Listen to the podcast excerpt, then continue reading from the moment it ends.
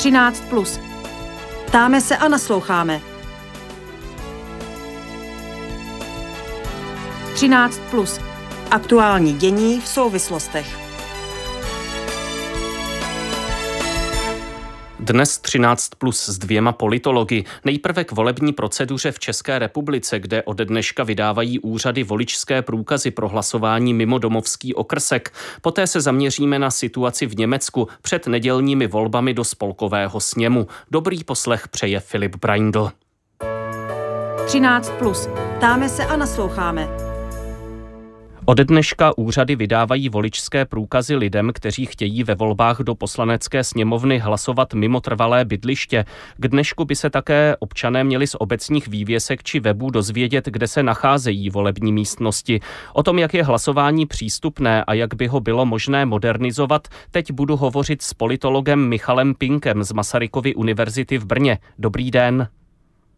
Dobrý den. Kdybychom to měli říci nějak obecně na úvod, jaké požadavky bychom měli mít na tu volební proceduru, abychom mohli říct, eh, že neklade žádné zbytečné překážky pro volební účast? Když se podíváme na podmínky hlasování, jak jsou dnes nastaveny, tak úplně ty nejelementárnější, nejzákladnější pravidla by měla být, že volební právo je všeobecné, rovné a tajné. Díky tomu ve volební místnosti najdeme právě plentu na úpravu hlasovacího lístku. Také všichni, kdo jsou občany České republiky a mají trvalé bydliště, tak dostanou do svých schránek nebo na svou adresu hlasovací lístky a měli by to být opravdu všichni.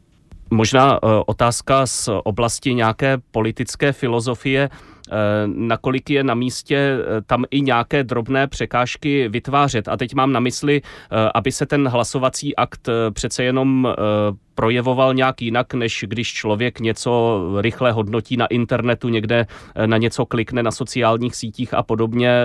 Zkrátka zachovat, zachovat tu skutečnost, že člověk někam třeba musí jít, musí tomu nějaký čas věnovat a tak podobně tak to jsou z velké části především ty technicko-administrativní záležitosti, to znamená, že máme volební místnost, která by měla být v docházkové vzdálenosti, dobře nastavená tak, aby každý dokázal se do ní snadno dostavit.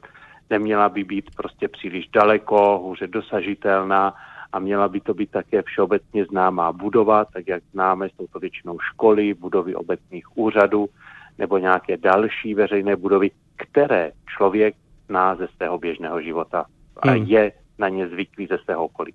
Eh, hovoří se o tom, jak eh, usnadnit hlasování lidem, kteří se v době voleb nenacházejí ve svém trvalém bydlišti, eh, mohou využívat ty zmíněné voličské průkazy a od roku 2002 lze alespoň ve volbách do poslanecké sněmovny a později i v prezidentských volbách hlasovat na českých ambasádách v zahraničí.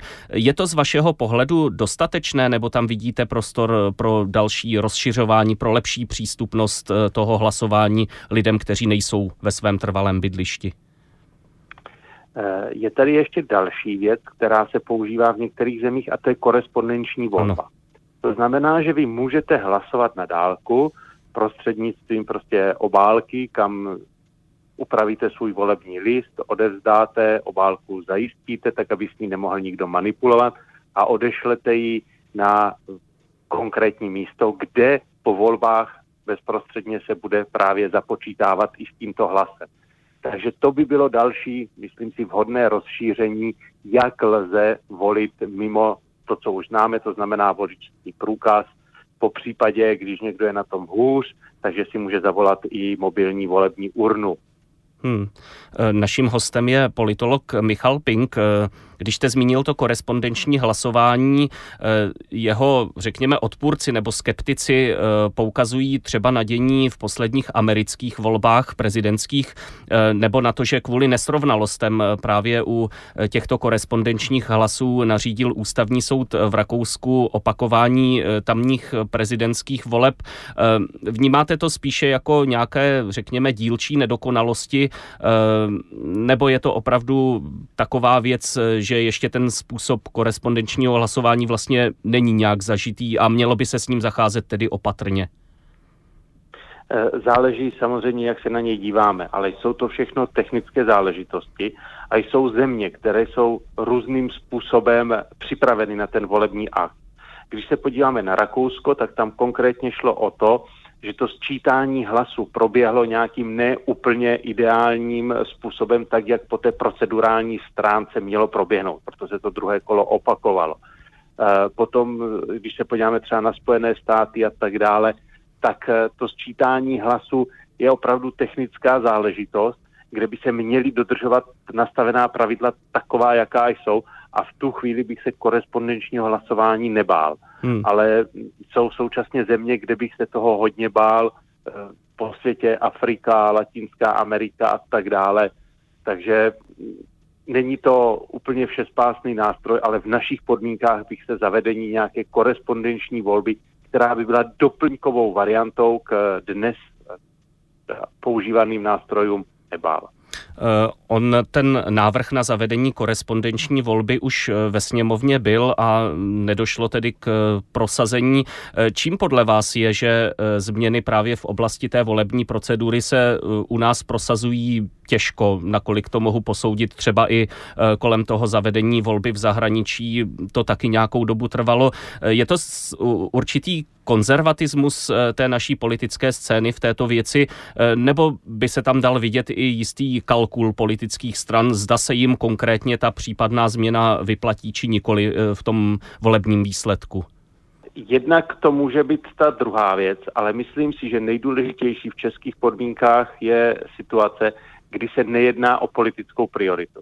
Když se podíváme na věci, jako je dostavba dálnic, jako je daňová reforma, tak to jsou oblasti, které běžného voliče pálí daleko víc než je zavedení korespondenční volby.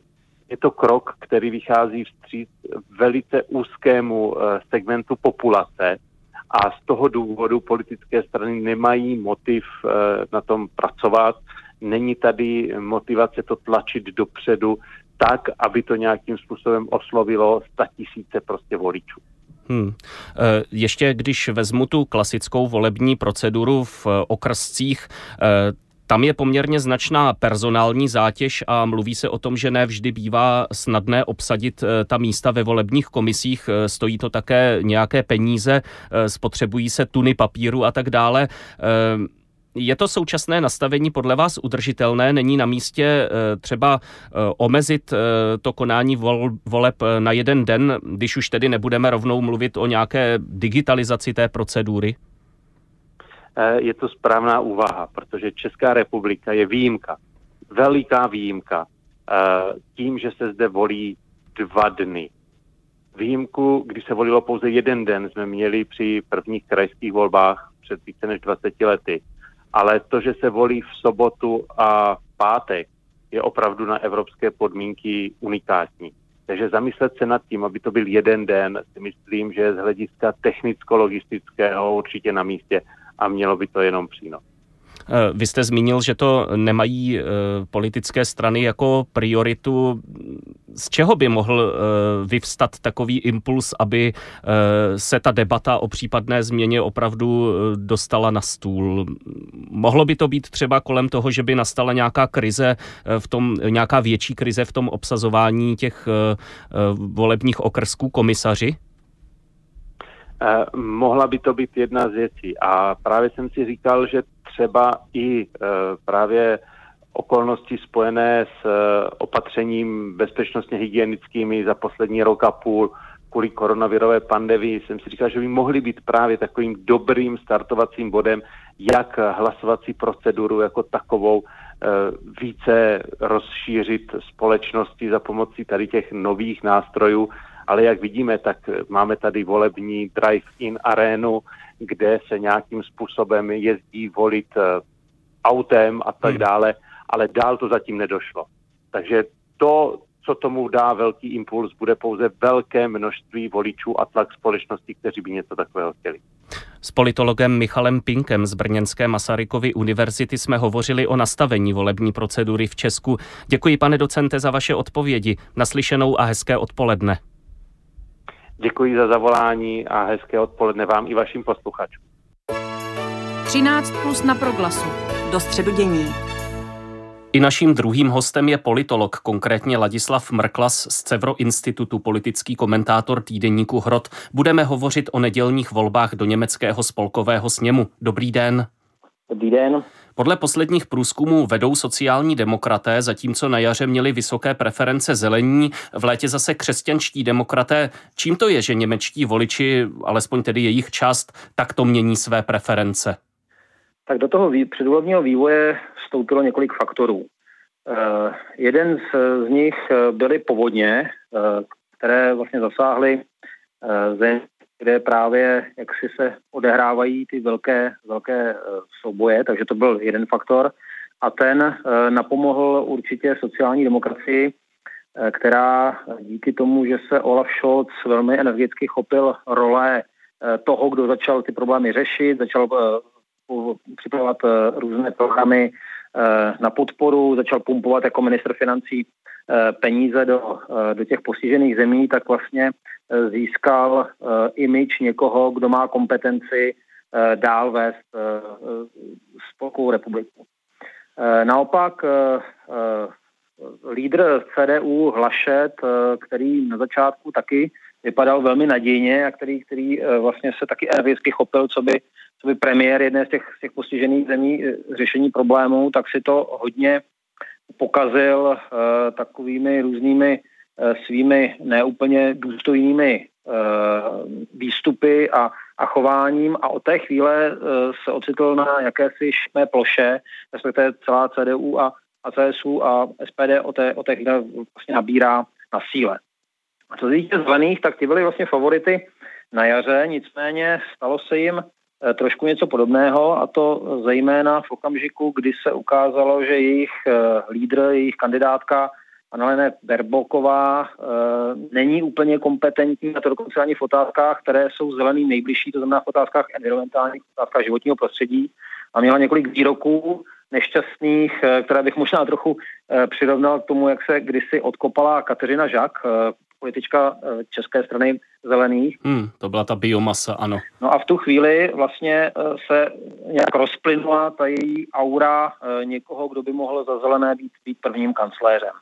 Tedy v tom Německu se to všechno tak jak se zbíhá do, do toho, že probíhá vlastně boj o to, kdo bude kancléřem a v něm má momentálně Scholz a spolu s ním sociální demokracie na vrch.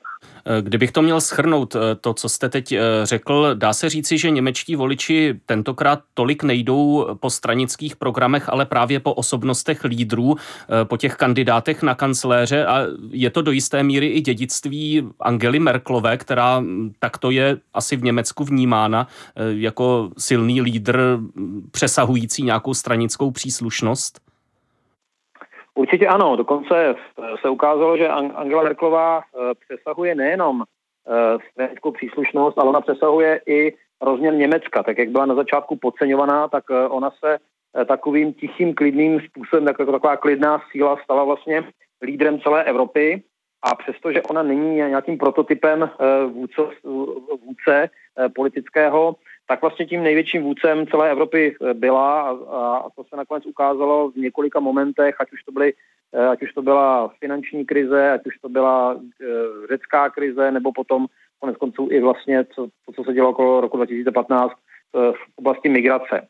Takže je evidentní, že Německo hledá někoho, kdo by dokázal napodobit a prostě ten vývoj nejrůznějších debat, ale i sporů, které někdy jsou programové, někdy jsou vysloveně takové politikářské, tak v nich má navrh prostě Olaf Scholz jakožto zkušený politik, eh, který sice nemá také velké charisma, ale to zdá se není úplně ten největší poklad hmm. pro to eh, přesvědčit o, o své kompetentnosti. Politolog Ladislav Mrklas je hostem relace 13 plus na rádiu Proglas. Eh, pojďme se zaměřit na křesťansko-demokratickou unii, tedy stranu Angely Merklové, eh, která obtížně eh, hledala nového lídra, nakonec po určitých peripetích tedy nasadila Armina Lašeta a zřejmě asi po těchto volbách bude muset dál hledat. Souhlasíte? Určitě ano, protože marná sláva Armin Lašet a ta eh, unijní dvojice vstupovala do těch eh, voleb jako velký favorit. Eh, vlastně předtím, než její na jaře začala stíhat strana zelených a potom, potom SPD, tak oni vedli a udržovali si poměrně velký náskok a byla jenom otázka, o kolik vyhrají a s tím budou schopni sestavit vládu. Zatímco teď ta pozice je, je úplně jiná. V případě, že by se opravdu potvrdilo, že CDU, CSU získají volební výsledek jenom někde mezi 20 a 25 procenty, byl by, byl by to vlastně katastrofální neúspěch a nejhorší volební výsledek uh, unijních stran vůbec. Takže v tu chvíli samozřejmě by byla ve hře nějaká změna a je otázka, jestli by to byla změna pouze taková, že by se do čela postavil Marku Zedr, bavorský premiér a vlastně protikandidát Armina Lašeta, nebo jestli by to nakonec znamenalo Eh, znamenalo nějaké větší zemětřesení, protože eh, o tom, jestli Zedr by byl schopen vlastně sjednotit eh, CDU a CSU, tak um, spolu mimo jiné i výsledky CSU v Bavorsku, kde se taky nezdá, že by ta, ta dřívější dominance byla v těch, na, v těch následujících volbách potvrzená. To mluvíme o hledání lídra, ale jak je to po té programové linii? Myslíte, že CDU čeká i nějaká zásadnější debata v tomto směru? Zda třeba pokračovat eh, v tom středovém směřování z éry Angely Merklové nebo se vracet eh, k nějakému pravicovějšímu vyjádření? Tak to samozřejmě bude hodně záviset na tom, eh, kde CDU a CSU skončí. Eh, protože to, že prohrají volby, ještě neznamená, že nakonec neusednou v nějaké vládní koalici. V tu chvíli by asi nějaká velká programová přeměna nebyla na programu dne, protože pravděpodobně by šlo o nějakou koalici eh, s levicí SPD, možná i, i se stranou zelených a v tu chvíli eh, by se CDU a CSU spíš tak dál brodila takovým tím marazmem politického středu, kam se, kam se posunula. A je to, je to vlastně věc, která, kterou byla Angela Merkelová mnohokrát kritizovaná, tak jak je oceňována eh, z jedné strany, tak z druhé strany eh, za tuhleto určitou programovou rozplyzlost byla, byla kritizována. Eh, naopak v okamžiku, kdyby, kdyby odešly obě ty strany do opozice a proti ním stála nějaká zřetelně levicová vládní koalice, což se může stát, protože velmi pravděpodobně v ní zasedne SPD a velmi pravděpodobně i, i strana zelených, Eh, tak to by samozřejmě nahrálo tomu, aby se CDU a CSU znovu programově eh, nějak zamyslela, začala, začala znovu více akcentovat témata, která by posunula více, více doprava. Konec konců eh, jeden z důvodů, proč vlastně v těch volbách ten výsledek zatím nevypadá příliš dobře, tak je nástup FDP, tedy liberálů, kterým se povedlo vlastně vytvořit jakousi pravicovou alternativu vůči tomu středovému Eh, směřování CDU a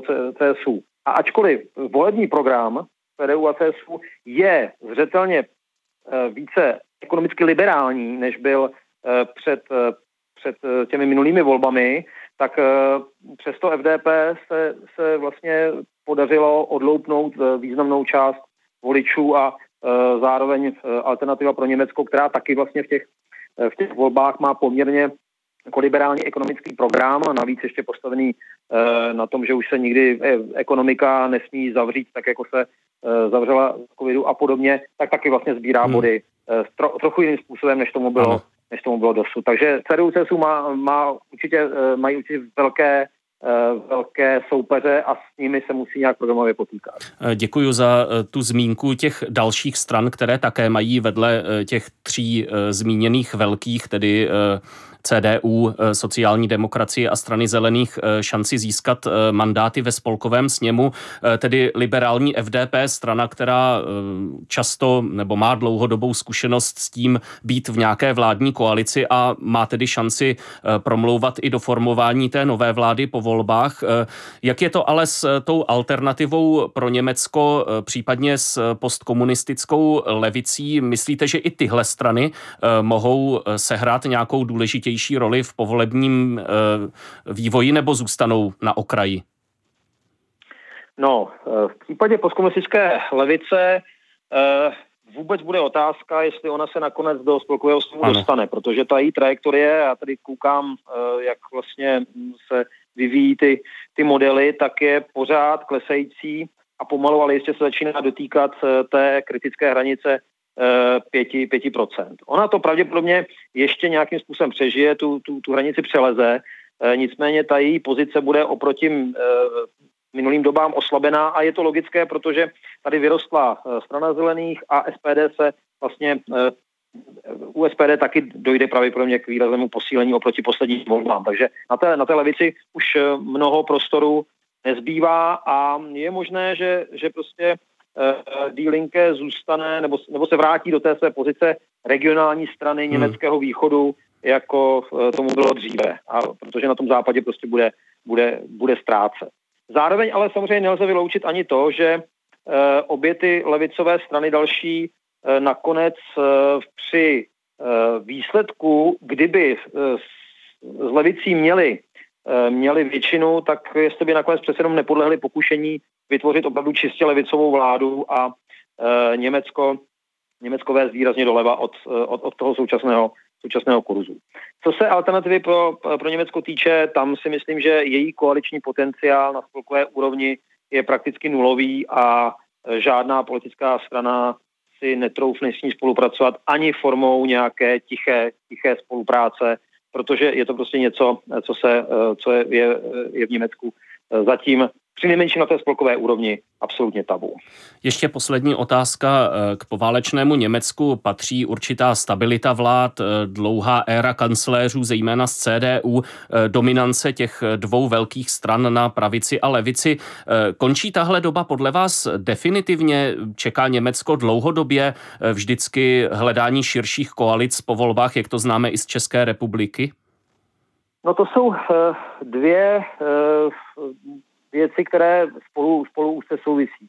Uh, jedna mm, je fakt, že nakonec ten vývoj předvolební dává zapravdu těm, kteří říkali, že ty dvě nejsilnější strany zůstanou nejsilnějšími. Tedy, že CDU na jedné straně a SPD prostě nadále zůstanou nejsilnějšími stranami. Oni vlastně spousta komentátorů hovořila o tom, že že strana zelených a nikdo jiný ještě, ještě nemá prostě tu, tu sílu a dost dobře možná ani nikdy mít nebude tu sílu vlastně uh, tu, uh, dvojici politických stran nějak, nějak dlouhodobě ohrožovat. A, ukazuje se teď v podobě vlastně toho rychlého nástupu SPD, že to tak opravdu, opravdu může být. Uh, jiná věc ale je, že uh, těch pět nebo šest politických stran Eh, zřejmě zůstane realitou Německa na dlouho a to je vlastně taky věc, eh, se kterou to poválečné Německo nemá až tak dlouhou zkušenost, protože eh, poválečné Německo bylo, pro něj bylo typické takzvaný systém dvou a půl strany, neboli silní křesťanští demokraté, silní sociální demokraté, mezi nimi liberálové, kteří vlastně zprostředkovávali ty vládní změny. Potom přibyla strana zelených, potom, jak si po sjednocení Německa i tady ta postkomunistická eh, levice, nebo původně ještě se jmenovala jinak, a eh, teprve vlastně ty, v těch posledních volbách se prosadila šestá politická strana a to alternativa pro Německo. Zdá se, že tenhle pěti či šestistranický model v Německu po nějakou dobu zůstane a ten samozřejmě každou další vládní koalici činí problematičtější a problematičtější, protože i teď to vypadá, že ani dvě silné politické strany nebudou schopny po těch volbách dát dohromady většinu a pokud to bude většina, tak to bude většina pravděpodobně těch dvou nejsilnějších a je otázka, jestli se někomu po zkušenostech z minulosti bude chtít znovu vstupovat do velké, velké koalice. Čili Německo pravděpodobně čeká delší období, kdy opravdu eh, skládání vlád bude mnohem složitější, než tomu bývalo kdysi.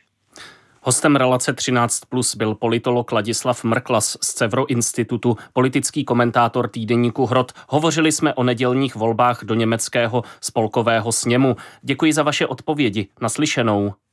Já děkuji za pozvání. Naslyšenou. 13 plus na proglasu. Věcně a v souvislostech a čtvrteční vydání 13 plus skončí. I zítra po 13. hodině se budeme věnovat volbám. Uslyšíte debatu tří kandidátů do poslanecké sněmovny zaměřenou na sociální oblast. Naslyšenou se těší Filip Braindl.